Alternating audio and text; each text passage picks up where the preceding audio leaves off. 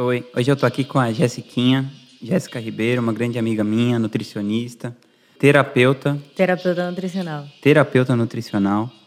E a Jessiquinha, ela é uma pessoa que ela acredita num lance bem diferente. Ela acredita na nutrição sem dieta. É um, é um tipo de pensamento muito legal que eu queria expor aqui para vocês. E ela também é uma pessoa que entende muito de posicionamento nas mídias sociais. Ela cresceu muito, tem um Instagram grande, com quase 200 mil pessoas.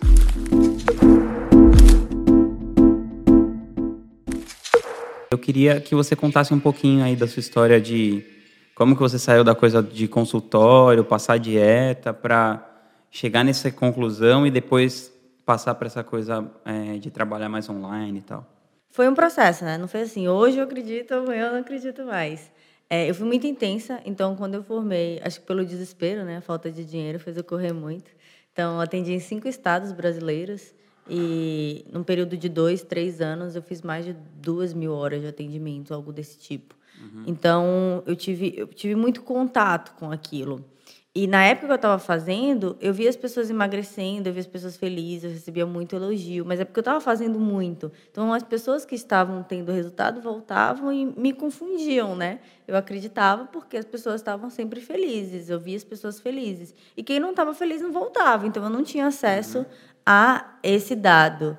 E quando surgiu a ideia do mercado digital e tal, tinha muita gente que pedia dieta online.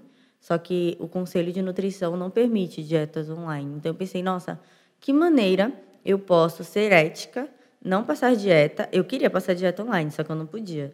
E, e ajudar essas pessoas que estão ali fora do meu, das minhas cinco cidades, porque já era uma loucura a minha vida. Eu não uhum. tinha mais condições de abrir cidade nenhuma. E aí eu criei um curso chamado Nutrição Sem Prescrição. É, e na época, tipo, só porque não podia mesmo. E na primeira turma, eu já comecei a perceber que dar autonomia para as pessoas era o poder.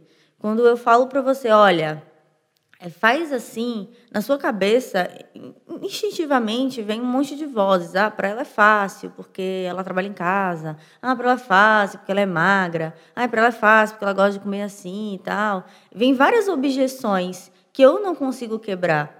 Agora, se eu te dou uma informação e você fala, nossa, isso funciona para mim, vou fazer dessa dessa forma, aí isso gera um efeito que eu digo que é o efeito do eu não sou maluco, né? Se você chega ao grande insight da sua vida, é, você não fica se questionando, não gera essas objeções. Então, já na primeira turma, eu comecei a perceber, nossa, foi melhor do que com meses de acompanhamento individual, né? Do jeito que eu estou fazendo. Então já foi um grande estalo. Depois eu comecei a perceber que muita gente voltava dizendo assim: ai, Jéssica, você é ótima, você é maravilhosa, mas eu terminei o casamento. E eu me questionava, né? Nossa, mas não é para a pessoa fazer enquanto a vida está ótima. É para ela fazer e criar o hábito. Então tem algum erro acontecendo. E aí eu fui meio que estudando. As minhas alunas foram me mostrando que não estava dando, tava dando mais certo com elas do que com as minhas clientes. E essa angústia foi me consumindo, aí eu fui estudando. Aí eu cheguei a pesquisadoras que já, tinham já estão estudando isso, na verdade. É que os artigos científicos eles estudam muito a curto prazo. Aí os efeitos são, ah, emagreceu não estudam o depois do depois. Então, começou a surgir artigos mostrando o depois do depois das dietas, e assustadores 95% de pessoas não conseguem manter a perda de peso com dietas restritivas. E aí, a partir daí, eu comecei a ficar muito angustiada. Eu não parei de atender repentinamente, eu fiquei em seis meses de angústia. Mas eu ia para o consultório e como já não era um negócio que eu estava acreditando, eu ficava rezando para as pessoas não irem, porque estava me fazendo muito mal. E eu não sabia como me posicionar, tipo, do nada. Você vai lá procurando uma coisa, eu chego, não, Rodrigo, é o seguinte, não é mais aquilo, é outra coisa. Então eu parei de atender por essa angústia, né? Na época eu não soube fazer essa transição. Mas hoje em dia você dá um outro tipo de atendimento, né? Porque Sim. além de nutrição você estudou outras coisas, você estuda muito coisas relacionadas com psicologia, você é coach. Enfim, Sim. conta um pouquinho mais desse desse caminho que você fez fora da nutrição e como que funcionam esses outros tipos de atendimentos que você faz hoje além do seu curso? Sim, aí eu fiquei no marketing digital, né, trabalhando com curso, e o ano passado eu comecei a abrir processos de coaching. Hoje eu já não chamo mais de coaching, é como se eu fosse uma operária e tivesse umas ferramentinhas. Uma das ferramentas que eu uso é o coaching. Mas eu faço terapia nutricional, né? Então eu converso muito sobre história. Comecei a estudar muito também como as relações infantis interferem na, na vida adulta, na maneira como a pessoa enxerga a alimentação. Então, por exemplo, uma pessoa que passou fome, uma pessoa que tinha um pais muito rígidos, tipo, vai comer tudo, só vai comer a sobremesa depois que comer a salada. Aí você vai introjetando na cabeça da pessoa, no subconsciente, que a salada é o castigo e a sobremesa é o bônus, é o que você tem depois do castigo. E quando essa pessoa cresce, que ela manda nela mesma, ela não quer mais comer salada ela fica com um hábito completamente zoado porque ela criou essa meio que essa cicatriz. Então eu comecei a estudar bastante dessas coisas e comecei a aplicar tanto dentro do nutrição sem precisão que mudou completamente da primeira edição, né? Porque a primeira edição era só uma nutricionista que queria passar dieta e não podia passar dieta, que estava tentando fazer alguma coisa. Para essa última, já estamos na oitava edição é, e essa daqui é muito mais voltada para a mudança da mentalidade, e aí o conhecimento nutricional vem como, ah, ok, então o conhecimento nutricional vem como um, um planejamento, não como o primeiro, o a primeira intervenção. Porque a dieta é a primeira intervenção, né? E a dieta é o planejamento. Então, uma das coisas que não dá certo, se a pessoa não conhece ali como funciona para ela, não conhece dela mesma, não conhece o significado que ela dá para a comida. Recentemente eu atendi uma cliente que ela falou, ó, comida para mim significa felicidade. Ela já chegou falando isso. E aí ela teve um relacionamento abusivo uhum. e aí depois ela tinha um hábito saudável até. E aí depois desse relacionamento abusivo ela ficou muito mal. E aí depois disso ela começou a comer muito descontroladamente, porque ela na, instintivamente ela não queria mais ser triste. Ela tinha ficado muito tempo triste, agora ela queria ser feliz.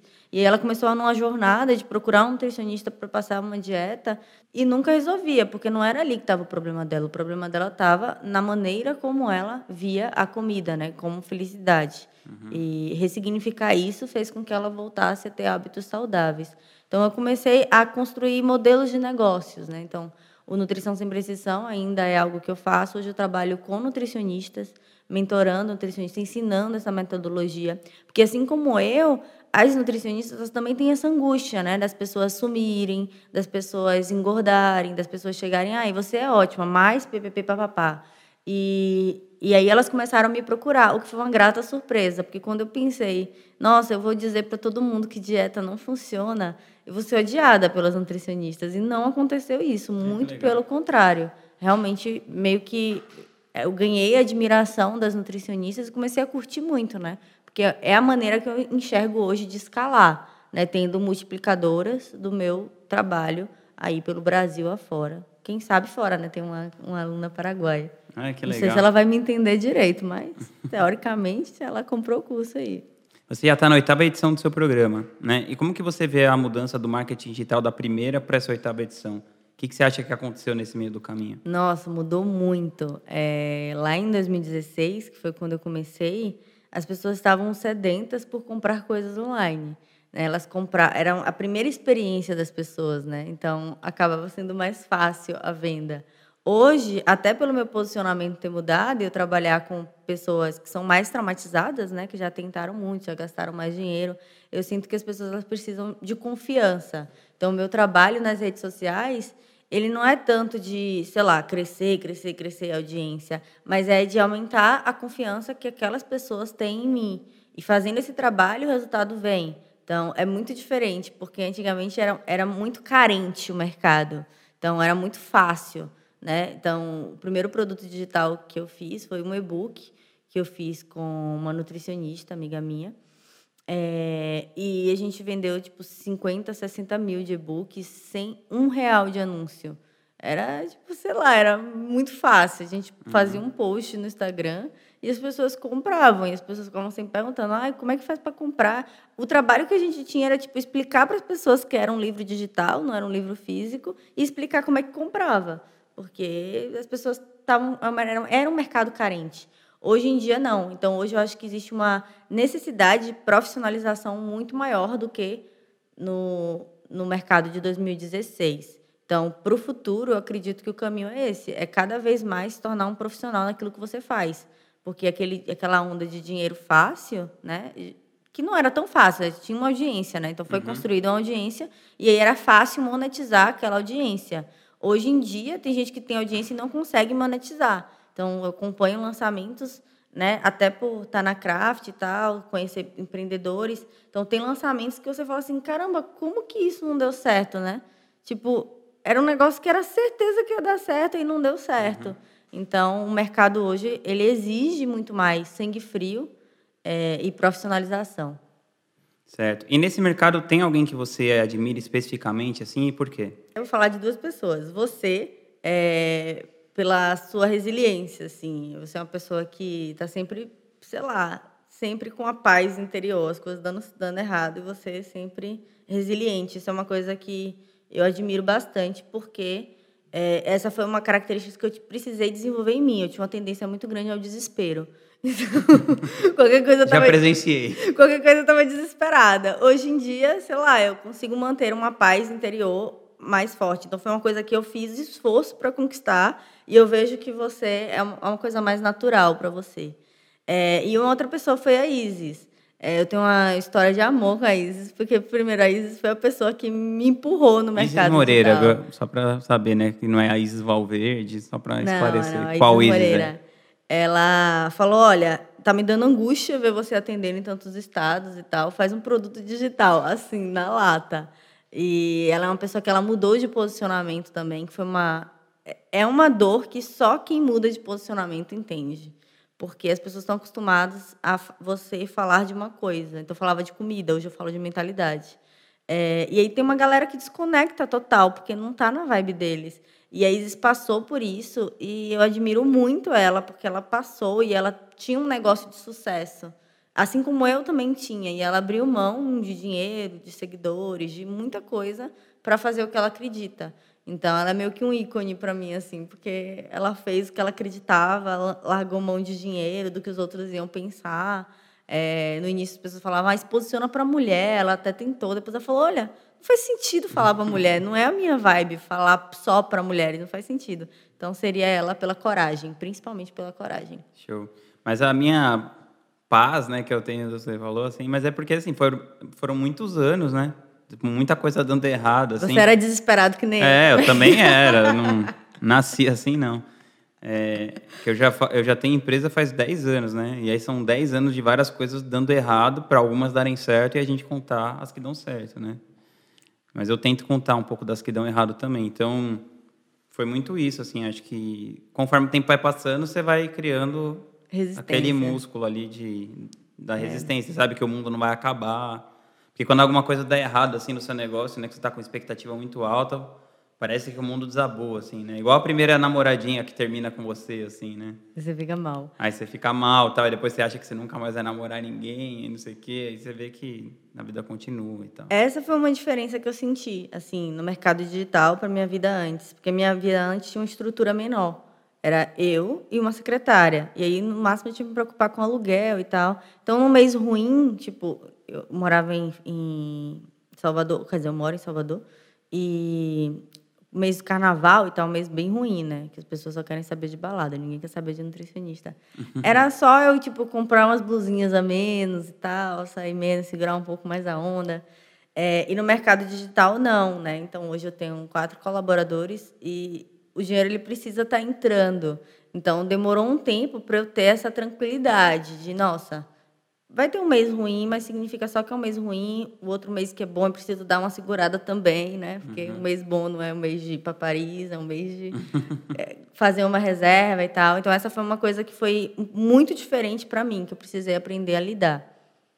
Show. E você e, e, falando nessa coisa assim de empreendedorismo, assim, também, enfim, a sua melhora, né, do seu mindset. Que livro que você acha que foi o mais transformador assim para você que você você leu, que você daria de presente? Todo mundo fala desse, né? Mas é o Segredos da Mente Milionária. Eu li com 19 anos. É, tá um, tá um ícone aqui esse livro, todo mundo fala. Nossa, mas é que ele é muito bom. Ele é muito bom. E é engraçado que eu li com 19 anos e eu tô relendo agora. A Erika tá até anotando ali, ó. Nossa, ele, De tanta gente que falou já. Esse livro, ele é sinistro. E eu li ele com 19 anos e na época minha mente era muito poluída, porque meu pai tem muitas crenças financeiras. E, e, eu via meu pai sempre correndo atrás, com dificuldade, falando mal do banco, que ele trabalhava no banco, que o banco tirava dinheiro do pobre, muita coisa, né? E aí, na época eu li, aí foi muito boa, eu evolui muito como pessoa. E agora eu tô lendo de novo, é muito engraçado, né? Porque 10 anos se passaram. É, e aí eu leio, e aí eu vejo, por exemplo, que ele trabalha com coisas que eu trabalho. Ele trabalha muito com a TCC também, né? A terapia cognitivo comportamental. Ele não fala isso, mas os princípios. E é uma coisa que eu aplico no meu trabalho. E aí eu não lembrava disso, né? Tinha muito tempo que eu não lia. E eu relendo, eu falei, cara, tem tudo a ver. Também com a questão da infância, né? Que ele fala que ah, você fica zoado na infância. E é uma coisa que eu acredito também na questão alimentar. Então, está sendo muito bacana reler esse livro. E mais recentemente eu li um livro que, inclusive, foi a Isis que me deu, que é Princípios, é, tem ali. Tem ali. E me surpreendeu muito positivamente, porque ele é um livro de. É, ele é dividido, né? E ele é um livro de negócios que me ensinou muito, assim. Sério, foi uma mentoria aquele livro. E eu lendo, e foi bem no processo que eu estava de encontrar alguém para ser tipo um gerente e tal, e me ajudou demais. Então, para não ficar naquele que todo mundo fala, eu vou falar desse daí, princípios, que eu gostei muito esse ano. Boa. E nessa área de marketing digital, assim, tem algum conselho que você acha muito ruim, mas todo mundo fica dando assim um conselho que você ouve muito no mercado, mas você acha que é um mau conselho? Tem. Fazer vídeo todos os dias. Eu acho que isso é um péssimo conselho. Eu fiz isso em 2016. Você fez 365 fiz dias? Fiz 365 dias. Teve um, uma coisa que foi muito boa. Por exemplo, eu não tenho nenhuma dificuldade de estar aqui falando. Eu nem sei o que, é que você vai me perguntar, mas eu não tenho nenhuma dificuldade. Tem essa tranquilidade, essa paz no coração de gravar. Uhum. Porque no início eu gravava meio assim. Oi, tudo bem? Meu sou a Jéssica Ribeiro. Meu nome é Jéssica Ribeiro, sou nutricionista. Então, o fazer muito me ajudou a, tipo... Ter mais naturalidade. Ter mais naturalidade. Mas, estrategicamente, eu achei muito ruim. Os meus vídeos com mais visualizações eram dos primeiros do canal, quando eu não fazia isso. E depois que eu comecei a fazer todos os dias, não dá para você manter a mesma qualidade. Então os vídeos começaram a ficar muito zoados. Eu me lembro que teve uma vez que eu que eu viajei para o México e que eu ia ficar 20 dias fora, né? Precisava de 20 vídeos. E eu comecei a gravar uns vídeos de fruta. Tipo, aí eu falava, tipo, a banana. Banana é fonte de carboidrato e tal, ela é boa para treino, nananana. E foram vários vídeos, assim, que depois que eu olho, assim, não me orgulha aqueles vídeos. Sim. Não tem nada de errado com os vídeos, mas não é um conteúdo que vai transformar a vida das pessoas. Então é muito difícil você ser uau 365 dias consecutivos. É muito difícil você não ficar falando mais do mesmo e nem você ficar falando coisas do tipo, ah, acredite em você, você pode, você consegue, sem contexto, sabe? Uhum. Então rola muito de você enjoar ali a sua audiência de você, de se saturar. E quando você tem um conteúdo de fato muito bom, as pessoas pensam que é mais um. Então acho que é uma estratégia terrível, zoou muito meu canal. É, até hoje eu tento recuperar ali a audiência que eu tinha, né, a fidelidade que eu tinha no início, e eu não, não consigo mais. E isso porque na época o meu conteúdo era de nutrição. Nutrição tem assunto pra caramba para se falar. Marketing digital não tem muitos assuntos. Então eu vejo pessoas querendo fazer um vídeo por dia. No marketing digital é bizarro, porque as pessoas começam a falar, tipo assim, ai, como eu acordo de manhã, sei lá, tomo banho gelado. é, coisas que eu faço, coisas que eu não faço, coisas que você não sabe sobre mim. E, tipo, a pessoa começa a ficar meio blogueiro ali. E, e é uma pessoa que é referência de negócios e tal. E eu enjoei de pessoas que eu acompanhava muito. Que, aí eu não vou mais citar o seu nome, né? Porque fica meio, meio puxado. Mas pessoas que eu acompanhava muito, aí elas começaram a fazer isso. Eu, caramba, bizarro isso parei de assistir, nunca mais assisti. A pessoa já parou de fazer isso e nunca mais assisti a pessoa por causa desse. Porque o ranço dura. O ranço dura, né? Então, você, quando você se expõe demais, é como, sei lá, você tem um relacionamento, aí você casa com a pessoa, aí você começa a ver, cara, a pessoa joga a roupa no chão, né? Então você começa a conhecer mais a pessoa e você vai ver que, nossa, ela não é tudo isso que fala, né? Então acho que é muito melhor você fazer um conteúdo que de fato você consiga surpreender aquela audiência, que ela fique esperando, que gere expectativa e que seja uma coisa que de fato seja muito relevante para aquela pessoa estar tá escutando e não seja ah, coisas que como minha rotina de limpeza de pele, sei lá.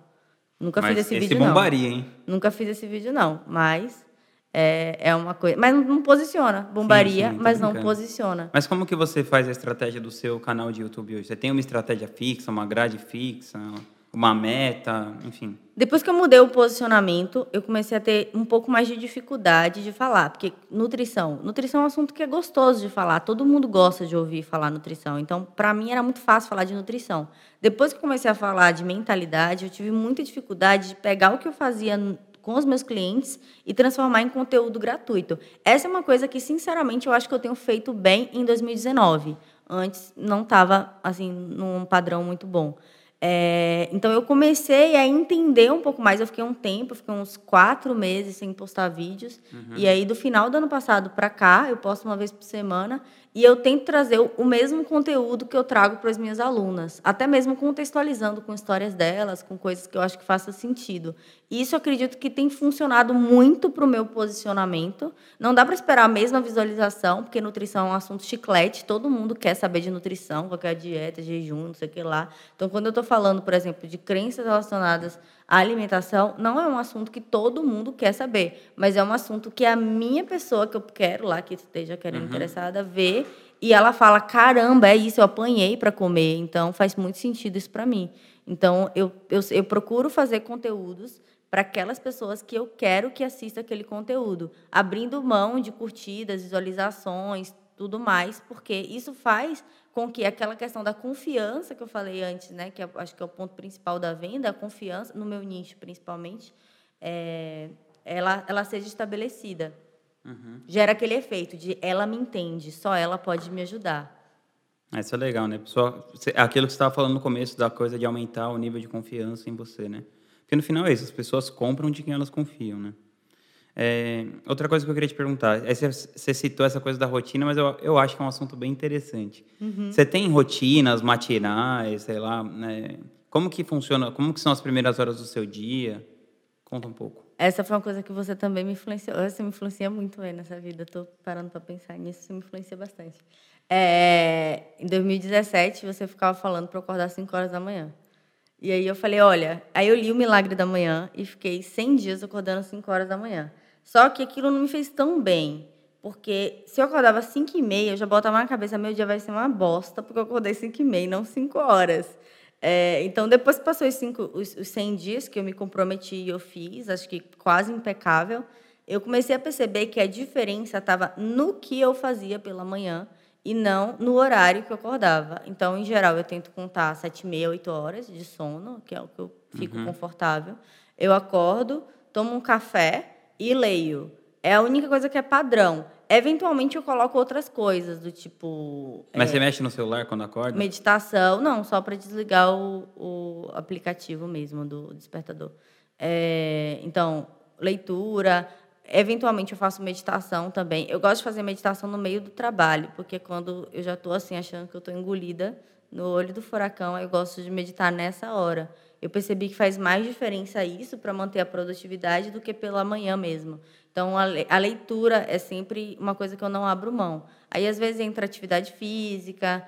É, eu moro de frente para o mar, então eu gosto de tomar café também olhando para o mar, é uma coisa que me faz bem. Mas hoje não tem muitas regras, não. Eu tento ser intuitiva, sabe? Acordar e ver o que, é que meu corpo está precisando. Aí, às vezes, eu alongo, é, mas sempre tem alguma coisa que seja começando comigo e não começando vendo problemas. Porque você abre o WhatsApp, você vê o problema do mundo acontecendo, né? Então tem gente pedindo, ah, Jéssica, ontem briguei com o namorado e comi e tal, me ajuda. Aí alguma coisa do trabalho, e-mail que devia ser enviado e enviou. Então, se você acorda já vibrando no que está dando errado no mundo, o seu dia vai ser todo nessa energia. Então, eu realmente acho importante acordar e ter aquele momento de paz. Né? E essa paz, às vezes, é meditação, é leitura, é brincar com a minha cachorra. Então, não tem, assim, um script. E falando desse negócio de cachorro, que eu acho super legal, você vê que, tipo, desde que você tem a sua cachorra, assim, você teve alguma melhora, assim, na sua saúde psíquica, assim? Ah, com certeza. A, a minha cachorra é o meu primeiro bom dia. Porque quando eu acordo, ela já vai, eu vou ao banheiro, né? E ela já vai junto comigo, então já fico dando bom dia para ela, recebendo beijinhos. É, é, uma, é um amor, assim, é uma coisa que não tem explicação.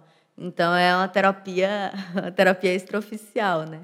É, é alguém, é, um, é, é um momento que você tem ali para você extravasar. E a minha cachorra é muito especial, porque ela, ela parece que ela sabe o que eu estou sentindo. Assim, se eu estou triste, ela sabe que eu não quero brincar, ela vem e deita no meu colo, assim. Então é uma conexão muito boa, é algo que de fato eu realmente acredito que pode fazer diferença na mentalidade de alguém, né, na saúde mental. É, e, e, tem algum hábito assim que você adotou recentemente, nos últimos seis meses, no último ano, que você acha que melhorou significativamente a sua qualidade de vida? Voltar a meditar. Acho que é uma coisa que eu fazia descaradamente, fazia quando eu estava precisando Mas quando você faz precisando, é que assim, você já fez a casa pegar fogo. Uhum. Então, quando você faz com mais regularidade, você não esperou a casa pegar fogo para apagar o incêndio. Então, é algo que dá uma, uma plenitude. Essa coisa de manter o controle. Não é o controle, até porque o controle é algo que eu tento trabalhar também. Né? É porque não existe isso. É, eu sou muito controladora e tento é, descontrolar, né? Não de ser descontrolada, é descontrolado dessa necessidade de controle. Mas essa, essa resiliência, acho que é a palavra certa, essa ideia de que, olha, se acontecer um problema, quase todos os problemas têm solução. Beleza, tem problemas que não têm solução.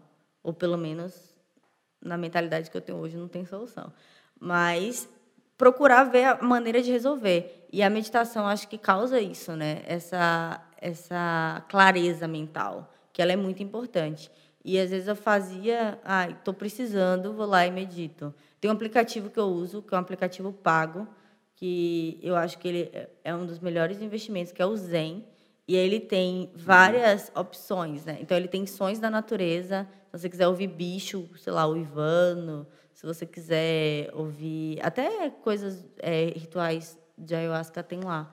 É, e tem meditações que são muito focadas. Então tem uma que eu gosto muito que é Poder Interior.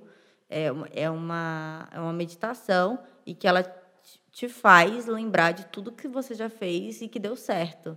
Que legal. E aí eu gosto de fazer essa quando eu estou naquele, ai meu Deus, vai dar errado. Aí eu faço essa, aí eu já saio com outro espírito, né? Então acho que a meditação eu tenho levado mais a sério nos últimos três meses. E agora que você citou a ayahuasca, eu queria que você contasse um pouco como que foi a sua experiência com a ayahuasca. Ah, então, é, eu, eu, tinha uma resistência. A minha mente ela vem se expandindo, né? Então eu sinto que cada vez mais eu estou com a mente mais aberta para determinados tipos de coisa. A constelação familiar me ajudou a aceitar a ayahuasca, porque a constelação familiar era uma coisa que eu achava muito doida. Aí eu fiz, fez muita diferença na minha vida. E aí você falou de novo da ayahuasca, a minha psicóloga falou da ayahuasca, eu falei, não, é um sinal, vou tomar ayahuasca. É, a minha experiência, ela foi muito boa. A primeira foi muito racional, é, racional e instintiva, né? É como se eu soubesse o que eu precisava fazer. Uhum. Então, até falei, né, que tinha uma Jéssica sábia dentro de mim, que sabia as respostas. Na segunda, eu estava super precisando, então eu estava num momento meio difícil e tal, para tomar decisões importantes na minha vida. Então, eu estava muito querendo encontrar a Jéssica sábia. Eu fui com muita ansiedade querendo tomar ayahuasca, nada aconteceu. E a terceira foi a hora que eu falei assim: não, hoje vai acontecer o que tem que acontecer. E aí foi a experiência mais linda de toda a minha vida, né? Uma das coisas que aconteceu foi eu ter a vivência de voltar no útero da minha mãe. Então foi uma coisa muito boa, uma experiência muito boa, de muito amor. Eu consegui ouvir o coração da minha mãe. É Legal. muito louco pensar que tudo isso está acontecendo na mente, né? Obviamente eu tenho uma noção de que eu estava ali, mas viver aquilo foi transformador assim na minha vida. Foi o melhor dia da minha vida, assim. Legal. 16 de março de 2019 foi o melhor dia da minha vida. Então foi foi bem legal. Mas é isso. Na, no, na vez que eu queria ver muita coisa, eu não vi nada. Então é uma coisa. Mais uma lição da vida. Mais uma lição de que não é do jeito que você quer. Você tem que ter humildade e respeito, né? É, que as coisas elas são do jeito que são e que você precisa estar preparado para ver aquilo, aquilo, né? Seja lá coisas muito boas ou coisas mais difíceis, coisas mais duras, que aí ela acaba te mostrando. Eu comecei a achar que ela tem essa sabedoria interna aí, de que ela sabe que te mostrar. e como que você vê a sua vida assim, é, nos próximos? Qual que é a sua visão de vida assim para os seus próximos cinco anos? Você, o que que você pensa para você a longo prazo?